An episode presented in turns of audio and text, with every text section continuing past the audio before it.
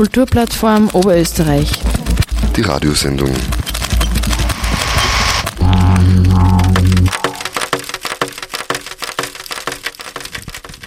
Hallo und willkommen bei der KUPF Radioshow, dem zweiwöchentlichen Radiomagazin der Kulturplattform Oberösterreich.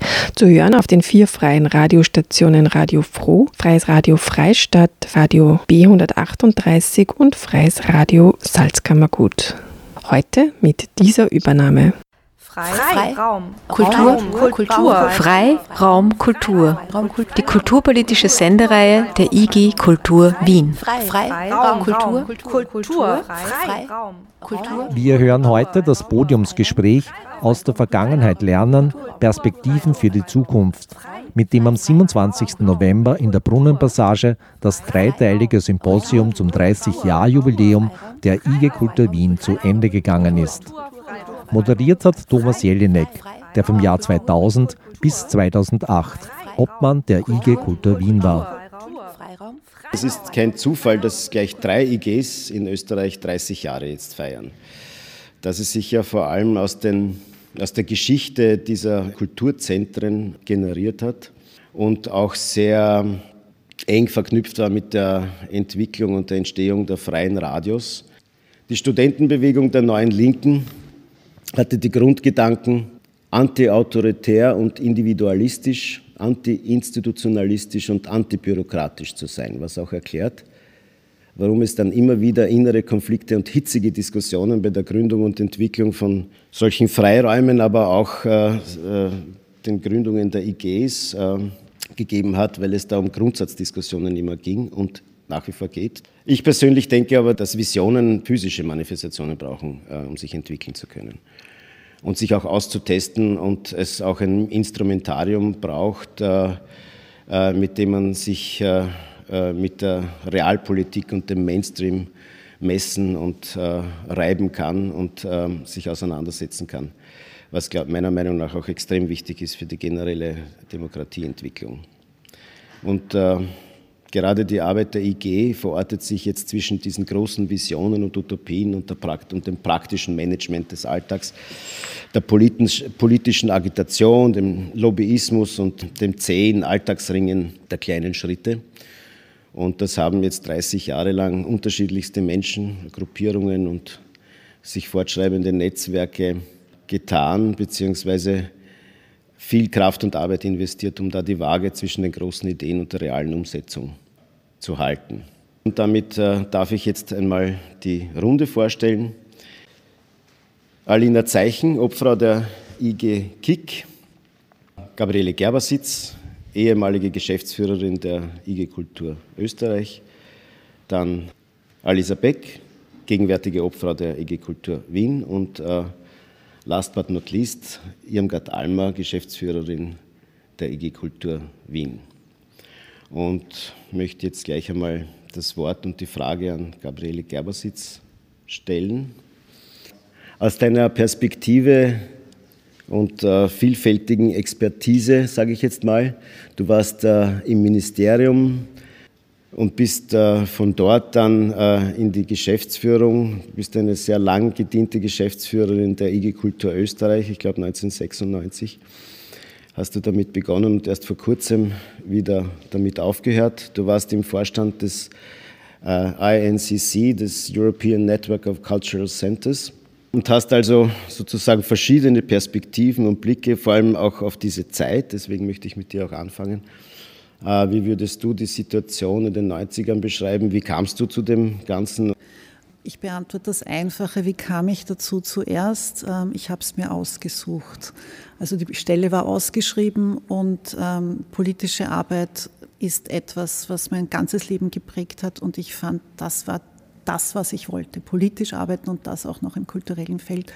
Ich habe dann das wahnsinnige Glück gehabt, das auch zu bekommen und äh, bin deswegen vielleicht auch so lange dort geblieben. Ich war auch noch kurz im Parlament. Das war also ist nochmal ein Blick, der auch sehr spannend ist in dieser Gesamtschau, eben Kulturausschuss und ähnliches im Parlament, der ja nicht öffentlich ist. Aber sonst gehe ich dann mal zurück und ergänze, was du gesagt hast, äh, bürokratische Verortung. Also ich war ja gerade im Ministerium, als es diese Förderabteilung äh, im Entstehen war und ähm, das wirft vielleicht auch, die Art, wie sie entstanden ist, wirft vielleicht überhaupt ein Licht auf die äh, österreichische Kulturpolitik und den Verwaltungskörper. Ähm, es gab einfach einen Menschen, der in der Machtposition war und sich äh, extrem für die Szene interessiert hat.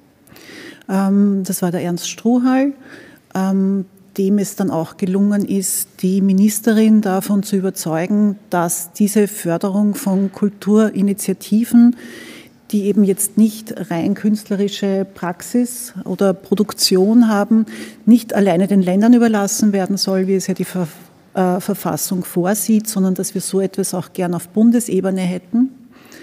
Äh, und mit einem Allparteienbeschluss ist im Parlament ist es dann gelungen, diese Förderabteilung einzurichten. Also diese Initiative von einer Person, die das dann auch noch politisch umsetzen kann. Das ist ein bisschen schade, finde ich nach wie vor, dass Politik so funktioniert und da habe ich auch nicht sehr viel Veränderung in den letzten 30 Jahren dazu bemerkt. Trotzdem können wir uns alle sehr freuen, dass es diese Förderabteilung gibt. Ich denke, es sind sehr viele Kulturinitiativen und Kulturzentren, die äh, dort ihr Überleben auch garantieren können, weil nur vom Land und den Städten oder Gemeinden funktioniert das weniger. Ähm, zur Geschichte der IG, als ich sie übernahm, habe ich ein ein sehr solides, eine sehr solide Organisation vorgefunden, die sich im Bereich Service, äh, bitte damals gab es noch nicht, dass wir per E-Mail Newsletter verschickt haben. Wir haben, sind vor dem Kopierer gestanden und haben die Mitgliedsbriefe äh, kopiert und dann eingesackelt und verschickt. Und es gab äh, eine sehr ausgeprägte Diskursschiene. Ähm, das erste Symposium damals äh, zur Relevanz von Kultur, unserer Kulturarbeit das ist vielleicht auch der Wermutstropfen im Laufe der Zeit, in der ich die IG Kultur Österreich äh, geleitet habe, mussten wir immer mehr auf diese Diskursschiene verzichten aus budgetären Gründen. Die Symposien, äh, Durchführung eines großen internationalen Symposiums ist sehr kostenintensiv. Die Fördergeber sind uns da immer mehr weggebröckelt über die Jahre, bis sie uns am Schluss bei dem letzten Symposium dann auch tatsächlich trotz einer mündlichen Zusage im Regen stehen haben lassen und wir zwei Jahre brauchten, um das wieder abzubauen. Die Kulturrisse konnten wir sehr lange fortführen. Das ist sehr kostenintensiv, so ein Heft herauszubringen. Die hatten einen sehr großen Impact, einen kulturpolitisch diskursiven. Auch die mussten wir irgendwann aufgeben aus budgetären Gründen. Das Budget der IG Kultur Österreich ist äh, stetig gesunken. Einerseits inflationsbedingt stetig gesunken, andererseits, weil Sondertöpfe nicht mehr aufzutreiben waren. Ähm, da hat uns dann wiederum die Internationalisierung zwar geholfen, wir konnten dann andere Projekte durchführen, die wir im Rahmen von EU-Programmen bekommen haben, aber die konzentrieren sich natürlich nicht auf das, was wir wichtig finden, jetzt im, im, im diskursiven Rahmen, waren aber durchaus auch wichtig. Also das waren äh, Projekte, wo wir äh, verstärkt mit äh, marginalisierten Gruppen arbeiten konnten oder andere Themen eben ansprechen. Wobei es auch hier sehr traurig ist, dass man sehr viele Projekte auch nicht machen konnte, weil es die nationale Kofinanzierung dafür nicht gab. Das war dann auch unser erstes richtiges Lobbyprojekt. Natürlich sind wir schon die ganze Zeit ähm, mit unseren Themen zu den Politikern und Politikerinnen gelaufen, aber bei dem Problem der nationalen Kofinanzierung haben wir uns erstmals ähm, nach einer Beratung durch eine befreundete Organisation, sprich Greenpeace, ähm, ein richtiges Kampagnenpapier erstellt und haben das dieser Ländervertretung vorgestellt. Also die Ländervertretung war damals der Zusammenschluss aller Bundesländer und auch wenn es jetzt kein so zentrales Thema war, hat die Ländervertretung das wohlwollend aufgenommen und wir haben damals tatsächlich erreicht, dass in dieser Abteilung im Ministerium, die die europäischen Sachen über hat, ein Budgettopf eingerichtet wurde. Der beläuft sich zurzeit auf 300.000 Euro. Ist nicht so viel, wie wir wollten, aber aus dem werden eben die äh, nationalen Anteile bei EU-Projekten gefördert.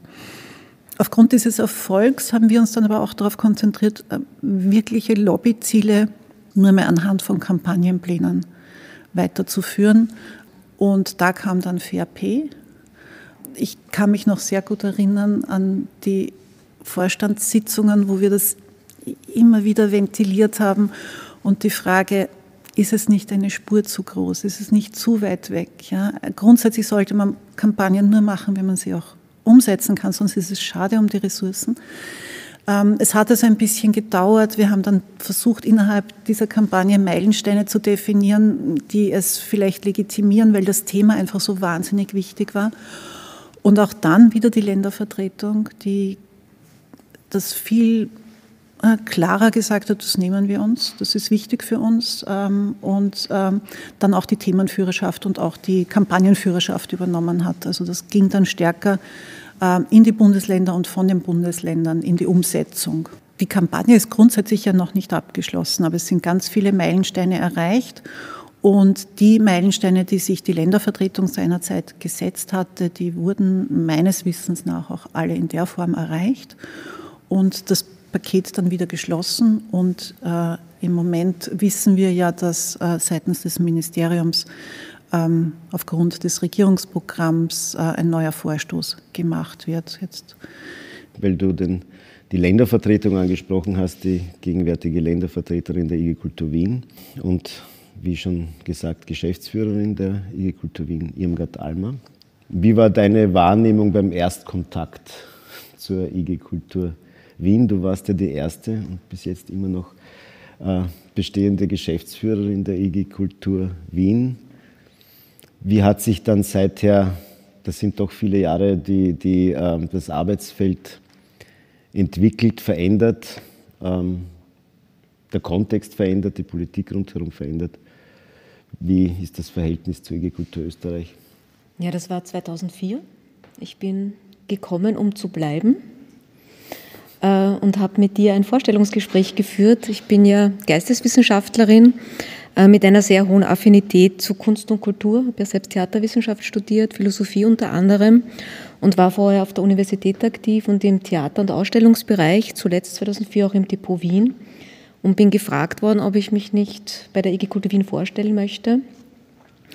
Und unser Gespräch ist mir schon noch sehr in Erinnerung geblieben. Vor allem, ich habe im Rahmen der studentischen Arbeit, die ich gemacht habe, noch nie etwas, obwohl ich sehr viel ins Theater gegangen bin, auch in der freien Szene unterwegs war, von der IG Kultur Wien gehört und war neugierig. Du hast damals gesagt, probieren wir es. Und ich habe mir gedacht, ja, probieren wir es. Und äh, das ist mittlerweile 15 Jahre, über 15 Jahre her. Ich habe den heutigen Anlass, weil wir 30 Jahre feiern, nochmal zum Anlass genommen, mir die Broschüre zum Preis der freien Szene, damals noch Innovationspreis 2010 anzusehen.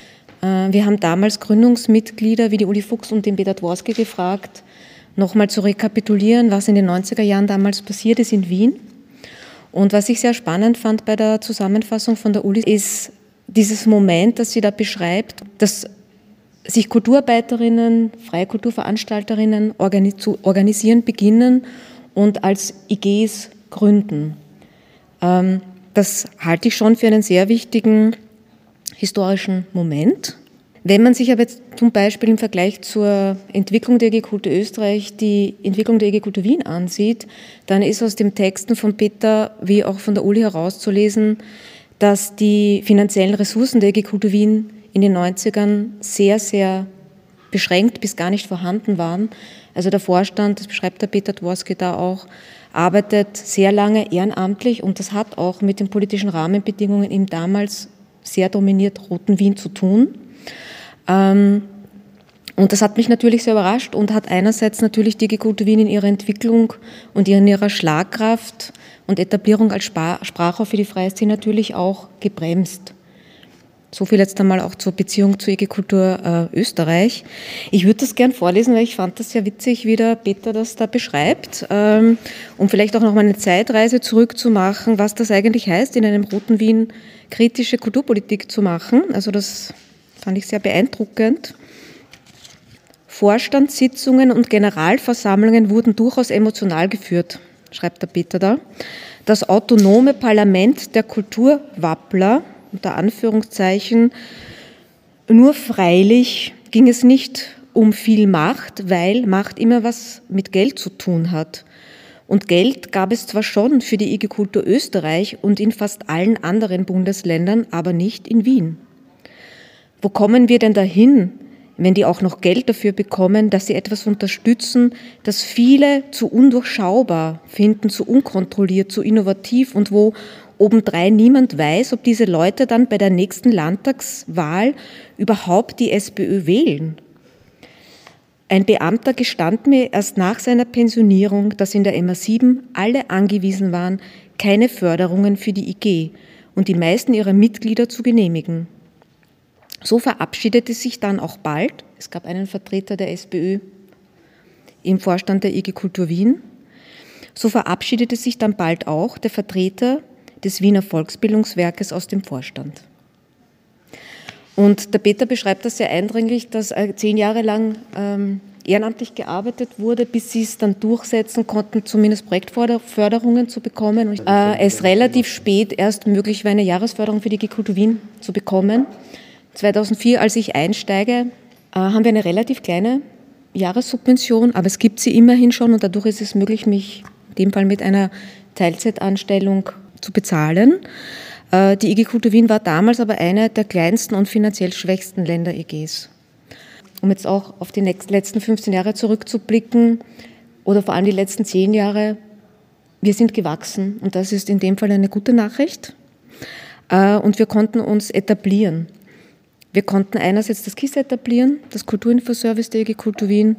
Wir haben es geschafft, die Organisation aufzubauen. Wir sind mittlerweile drei Teilzeitangestellte im Büro.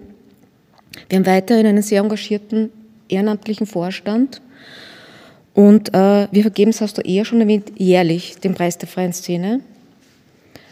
Und wir haben über die Jahre natürlich auch zahlreiche Themensetzungen äh, in der Stadt Wien äh, gesetzt. Was ich spannend fand bei der Lektüre, die Forderungen der 90er haben sich nicht geändert. Also die drei grundlegenden, die wir als IG Kultur Wien auch sehr massiv immer äh, gefordert haben, sind Infrastruktur, Raum, Finanzierung im Sinne von Fördermittel für die freie Szene und faire Arbeitsbedingungen für Kunst- und Kulturarbeiterinnen und für Veranstalterinnen. Da sind wir dran geblieben. Wir gehen jetzt langsam aus der Vergangenheit in die Gegenwart und da möchte ich gleich Alina Zeichen. Du bist Opfer der Interessensgemeinschaft der Kulturinitiativen in Koroschka, Kärnten. Was sind, was waren deine Beweggründe, dich als Managerin, die du ja bist, dich mit Kultur- und Kunstarbeit einzulassen äh, und die politische Arbeit und Kommunikation für viele engagiert zu führen? Wie kamst du da dazu? Also vorab ganz kurz, Hvala lepa za in čestitam k 30. obletnici. Das ist mir ganz wichtig, dass ich mich noch vorab kurz bedanke für die Einladung und gratuliere zum 30-jährigen Bestehen. Tatsächlich ist es so, dass mein, ähnlich wie es auch Gabi schon erwähnt hat, mein Leben sehr stark kulturpolitisch oder auch politisch immer schon geprägt war. Es ist einfach von, aus meiner Biografie bestimmt. Und ähm, ich habe dann später irgendwie nach der Matura natürlich äh, Kulturmanagement studiert und mich spezialisiert oder Kultur- und Veranstaltungsmanagement studiert, aber mich auf Kulturmanagement spezialisiert und bin dann relativ schnell ins Theater gestolpert. Und aus dieser Theaterarbeit, aus der direkten Projektarbeit, Regieassistenz, Produktionsleitung, ähm, war dann in Kärnten, Koroschka, der Schritt gar nicht so weit in die IG. Das heißt, ich war dann kurze Zeit in der im Vorstand tätig und unsere langjährige Vorsitzende Angelika Hödel hat sich zu unserem Bedauern entschlossen, die Funktion nicht weiter fortzuführen.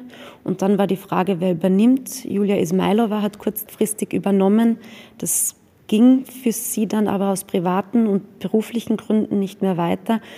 Und dann wurde in den Vorstand die Frage gestellt, wer könnte das übernehmen. Ich habe zuerst gesagt, ich will nicht, ich kann nicht ähm, das ist mir zu viel. Dann habe ich aber doch aus dieser Selbstzensur mich, mich selbst ermächtigt und mir die Stimme geschnappt und gesagt, ja, ich mache das. Es ist, es ist an der Zeit, aus der zweiten Reihe auszutreten und in die erste Reihe zu gehen. Wien hat eine spezielle Situation gehabt, aber Kärnten hat auch eine Besonderheit. Ähm, äh, was sind denn so die Besonderheiten? Ich glaube, das kann man in Kürze gar nicht nacherzählen, weil die Besonderheiten von Kärnten Koroschka sicher wir haben jetzt auch 100 Jahre Volksabstimmung gerade hinter uns. Da, da gibt es viele Punkte, die für Kärnten so wahnsinnig klar sind oder die, die in Kärnten sich politisch auch so immanent hineingebrannt haben. Was natürlich die IG Kick und die Kulturarbeit in Kärnten geprägt hat, ist im Gründungsjahr war Jörg Haider noch Landeshauptmann. Er wurde dann abgewählt, ähm, kam aber ein paar Jahre später wieder zurück als Landeshauptmann und dann hat dann war ja, wir haben tatsächlich bis 2013 als Bundesland gebraucht, um dieses System und oder Haider und die Nachwirkungen abzuwählen. Und seit damals, also 2013 mit dieser Abwahl vom BZÖ, hat sich politisch sehr viel verändert in Kärnten. Die Nachwehen dieser Zeit sind aber nach wie vor zu spüren. Also es gibt ein ganz anderes neues Aufatmen. Die Situation hat sich in vielen Punkten zum Besseren gewandt. Aber natürlich, das waren prägende 15, fast 20 Jahre. Und auch für die IG Kick waren sie prägend. Das heißt, ähm, der Vorstand arbeitet nach wie vor ehrenamtlich. Es gibt kleinere Aufwandsentschädigungen, wenn man Projekte macht, aber an sich eben ehrenamtlich. Wir haben jetzt erst seit kurzem es tatsächlich geschafft, eine Mitarbeiterin zu haben, eine Büroleitung zu haben, die mal für 10 Stunden, mal für 15, mal für 20 Stunden, je nachdem, wie man gerade es finanziell geschafft hat, über die Runden zu kommen, ähm, sie anzustellen. Und das hat natürlich auch die politische Arbeit, die kulturpolitische Arbeit auf Kampagnenarbeit oder auf diese Arbeit beschränkt, dass man versucht hat, Akzente zu setzen, aber tatsächlich die Szene, die freie Szene in Kärnten nicht mit Service und Beratung gut bespielen konnte. Kärnten natürlich auch eine große Besonderheit ist, wir haben es politisch erlebt, wenn man zu kritisch ist, wird man finanziell einfach abgedreht. Das, das waren also diese 2000er Jahre, die Nullerjahre, das war für sehr, sehr viele Kulturinitiativen sehr problematisch, sehr schwer. Die haben ähm, von Landkärnten keine Förderungen mehr bekommen. Der Bund ist teilweise eingesprungen oder auch sehr großzügig eingesprungen, aber sehr viele haben das nicht geschafft. Also sie, sehr viele Kulturinitiativen Kulturvereine konnten nach einer gewissen Zeit einfach nicht mehr, trotz immensen, auch ehrenamtlichen Engagement. Es ist einigen die Luft ausgegangen. Ich möchte jetzt wieder zurück zur IG Kultur Wien kommen. Alisa Beck, du bist gegenwärtige Obfrau der IG Kultur Wien. Aus deiner Biografie kommst aus der Kunstgeschichte, warst Opfer und im künstlerischen Leitungsteam des Kunst- und Kulturvereins Moe, des Freiraums Moe in Wien und bist dann von dort äh, eben zur Obfrau der IG Kultur Wien geworden. Hat dich die Erfahrung dazu gebracht, also die Erfahrung mit dem Moe dazu gebracht, dich in der IGKW zu engagieren oder war das ohnehin schon on the track? Nein, das hatte ganz speziell was mit dem Moe zu tun und mit meinen Erfahrungen dort. Also auch weil du davor noch den Werdegang, sag ich mal, als Kunsthistorikerin angesprochen hast. Ich glaube, das hat in dem Sinne was mit Interesse oder mit der IG zu tun, weil ähm, ich wie viele andere Kolleginnen auch sozusagen auf verschiedenen Hochzeiten tanze und verschiedene Standbeine habe oder auch haben muss. Das heißt, das hat auch im Prinzip ein kleines Einkommen aus einem, ähm, von der Universität sozusagen, hat es überhaupt erst ermöglicht, sich in so einem Verein wie Moe ja, tätig zu sein oder zu engagieren und beziehungsweise da wirklich ähm, zu arbeiten. Ja. Wir hatten auch in der Zeit ein sehr volles Programm und tagtäglich ist eigentlich ein Veranstaltungsraum zu betreiben. Und ich glaube, das ist sehr war sehr bezeichnend, wie so Arbeitsprozesse und Lebensrealitäten da zusammengehen. Dazu kommt noch, dass natürlich das Moe, also wie gesagt, ja, dass das dass die Grundlage war, dort zu arbeiten, weil in dem, auch im Moe, in dem Verein, es keine Anstellungsverhältnisse gab, der von aus der Arbeit dort sich eigentlich nicht seinen Lebensunterhalt äh, bestreiten konnte. Und noch dazu, wenn wir dann in eine Situation kommen, in der man, wie es im Moe der Fall war, sich politisch zu engagieren, da im Prinzip auf die alltägliche Arbeit noch was draufzusetzen und auch aktivistisch tätig zu sein, hat das auch sehr viel mit Ressourcen zu tun und mal so gesagt, ob man sich das leisten kann. Und in dem Punkt ist eigentlich, oder in diesem Moment ist die IG Kultur Wien ähm, sehr ins Spiel bekommen. Und ich habe im Prinzip äh, die IG als IGKW als Mitglied hier mitbekommen. Also Moe war zu der Zeit äh, Mitglied und ich muss da eigentlich wirklich auch eine Lanze für die Kolleginnen brechen, die in der Zeit dort waren, also Irmi und Willi und andere, die da sehr aktiv und auf uns zugekommen sind. Im Prinzip so, ja, was ist denn bei euch da eigentlich gerade los und äh, wie können wir unterstützen? Ähm, was braucht ihr? Und aus dieser Erfahrung heraus im Weiteren wirklich diese, diese Wichtigkeit vor Augen geführt wurde, warum es Interessensgemeinschaften gibt. Ist im Prinzip ein klassischer Fall, dass man im Prinzip, wenn das, wenn es ähm, brennt, dann kommen diese, ja, solche Organisationen kommen dann ins Feld. Ein anderer Punkt natürlich war, weil die Geschichte des Moe ja damit verbunden war, dass wir einfach gefährdet war, ähm, damit, dass wir das, den Raum verloren haben. Und diese Thematik des, ähm, von Raum, die Raumfrage, Infrastruktur, Zugänglichkeit zu Raum, ein Thema war, das über schon die Jahre davor massiv von der IG Kultur Wien behandelt wurde. Und ähm, deswegen war es im Prinzip auch nur, äh, ja, was recht logisch ist, dort sofort irgendwie Verbindungen, Netzwerke ähm, gegriffen haben. Und in weiter, also mich dann in den Vorstand auch äh, zu gehen oder wählen zu lassen, hat viel damit zu tun, die Erfahrung aus dem MOE in der Kulturarbeit und die Wichtigkeit von Raum in der Stadt zu verhandeln und auch zu bekämpfen und wie du es vorhin gesagt hast, sich in politische Entscheidungsprozesse mit einzuklinken ja, wie gesagt, ich habe im Prinzip diese Verbindung gehabt, von als Mitglied die IG kennenzulernen und dann aber auch rüber zu wechseln und natürlich auch andere Erfahrungen zu machen, nämlich wie kommuniziert und wie verhält man sich dann eigentlich äh, von der Vorstandsperspektive auch im Hinblick Kommunikation mit städtischen, also politischen Entscheidungsträgerinnen und mit Thema ähm, Lobbygesprächen etc. Ja, also ich glaube, das sind euch immer wieder Fragen, die, die uns im Vorstand auch beschäftigen und die wir dort diskutieren, da wir auch im jetzigen Vorstand, das ja eine Zusammensetzung von Kolleginnen ist, die alle aus verschiedenen Bereichen kommen und dort tätig sind, auch sehr unterschiedlich und mit verschiedenen Lebensrealitäten und Zusammenstellungen. Aber dass es da wichtig ist, sich auch so spezielle Themen eigentlich rauszugreifen, für die man Ansprechpartnerin auch für Mitglieder sind, ist. Ja, ähnlich wie es, das finde ich eigentlich sehr wichtig, wie ich die auch die positive, positive Erfahrung mit dem MOE gemacht ähm, habe. Ich höre jetzt die ganze Zeit also hier raus Professionalisierung. In dem Moment, wo die Strukturen sozusagen professioneller aufgestellt sind, kann man mehr agieren. Es geht also da natürlich um Geld und, und Mittel.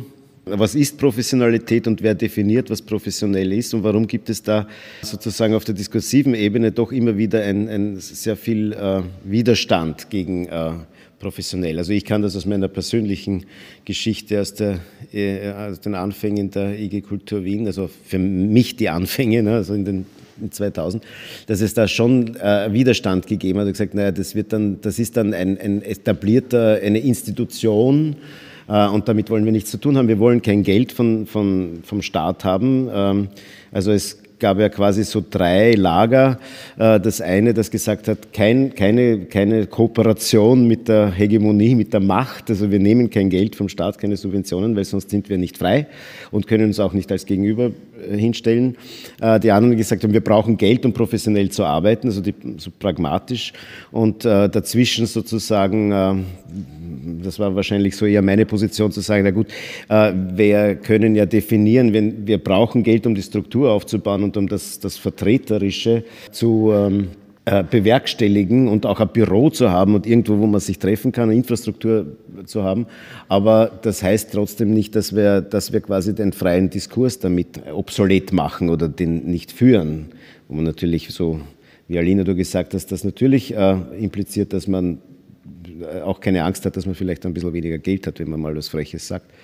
Ist aber meistens nicht so passiert, zumindest in Wien nicht. Ich da einhaken? Ja, ähm, ich meine, abgesehen mal davon, ähm, wem gehört das Geld, äh, das wir da bekommen? Ja, also nicht den Beamten und auch nicht der Kulturpolitikerin, sondern dem Volk. Aber trotzdem ist es schwierig. Also auch wir haben immer wieder gehört, äh, man soll die Hand nicht zu sehr beißen die einen füttert. Trotzdem ähm, ist, ist, ähm, ist das ein wesentliches Element unserer Arbeit gewesen.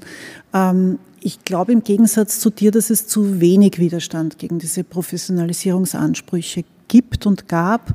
Ähm, also ganz aktuell dieses, dieser Niederfall vor dem Wiener Rechnungshof-Bericht, äh, dass das WUK jetzt einen Mietvertrag eingehen muss und das auch tut, das ist ja auch so ein, ein Auswurf dieser Professionalisierungsidee.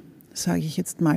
Äh, als ich noch im Ministerium war, begann das, also konnte ich das von innen beobachten, wie man das plötzlich den Kulturinitiativen übergestülpt hat. Bis dahin waren die Kriterien irgendwie andere im, im Beirat. Ähm, und dann kam so aus so betriebswirtschaftlichen Einflüssen heraus und eben den 80ern wir müssten die Kulturinitiativen professionalisieren. Das Ministerium per se hat sogar Weiterbildungsangebote geschaffen. Also es gab äh, Workshops, wie mache ich äh, meine Buchhaltung, wie mache ich ein ordentliches Marketing, wie geht ein Ticketing, wie berechne ich irgendetwas. Und ähm, sie sind diesem Ruf gefolgt und das ist natürlich ein zweischneidiges Schwert, weil natürlich möchte man gerne ein besseres Marketing machen. Es ging dann so völlig ungebremst in diese ähm, Evaluationsdiskussion dann über. Man evaluiert, wie viele Tickets man verkauft hat man evaluiert jetzt nicht mehr die Qualität ähm, der Veranstaltung oder man misst sie daran, wie viele Leute sie gesehen haben. Da gibt es aber auch keinen Diskurs dazu. Ja? Also ich würde ja viel lieber evaluieren bei einem Festival, wie viele Umarmungen hat es gegeben, wie viele Küsse hat es gegeben, wie viele Freundschaften sind entstanden. Es interessiert mich eigentlich überhaupt nicht, wie viele Tickets verkauft wurden. Ja?